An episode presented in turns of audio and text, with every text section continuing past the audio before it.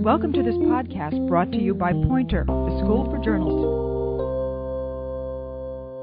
This is Roy Peter Clark, author of the book Writing Tools 50 Essential Strategies for Every Writer.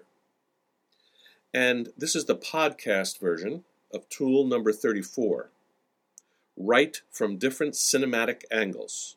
That is, turn your notebook into a camera. Before there was cinema, writers wrote cinematically. Influenced by the visual arts, by portraits and tapestries, authors have long understood how to shift their focus in and out to capture both character and landscape. I learned this technique of reporting cinematically from my friend David Finkel, who covered the war in Kosovo in 1999 for the Washington Post. Finkel creates verbal cinema in describing refugees so needy that the act of helping them sparks a kind of warfare. And here's, here's a, a quote from his work. One of the volunteers picks up a loaf of bread and tosses it blindly. There is no chance it will hit the ground. There are too many people watching its flight, packed too tightly. Out goes another loaf and another, and hundreds of arms suddenly stretch skyward, fingers extended and waving. In this paragraph, Finkel begins with a close shot of one worker and then moves the camera back so we can see hundreds of arms. The crowd grows out of control, and Finkel focuses on one woman. For children, for children, a woman is shouting, arms out, trying to reach the cart.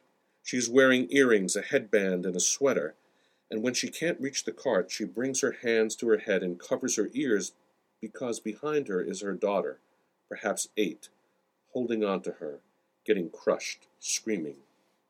And behind her is another girl, ten perhaps, wearing a pink jacket decorated with drawings of cats and stars and flowers and now mud.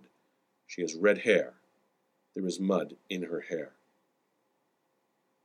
Simple descriptions of standard camera angles should help you imagine how to use your word cameras for a variety of effects.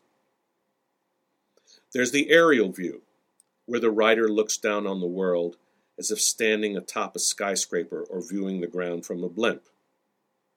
There is the establishing shot, where the writer stands back to capture the setting in which action takes place, describing the world that the reader is about to enter, sometimes creating a mood for the story.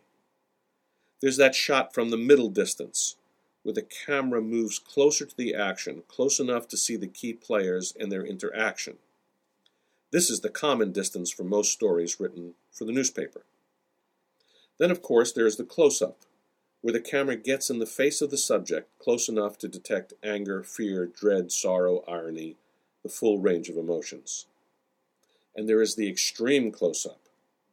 This writer focuses on an important detail that would have been invisible from a distance the pinky ring on the mobster's finger, the date circled on the wall calendar, the can of beer atop a police car.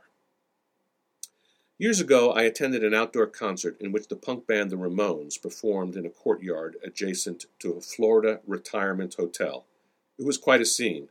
Down below, young fans sported turquoise mohawk haircuts. Up above, Blue haired ladies stared out of windows, thinking the world had just come to an end. A young writer sent to review the concert stood in one place for two hours with his notebook in his pocket. I fought the urge to knock him out and steal his notebook. He should have been exploring the territory like a photographer, seeing the event from down in the mosh pit and then up on the rooftop. So there you have tool number 34 write from different cinematic angles, turn your notebook into a camera.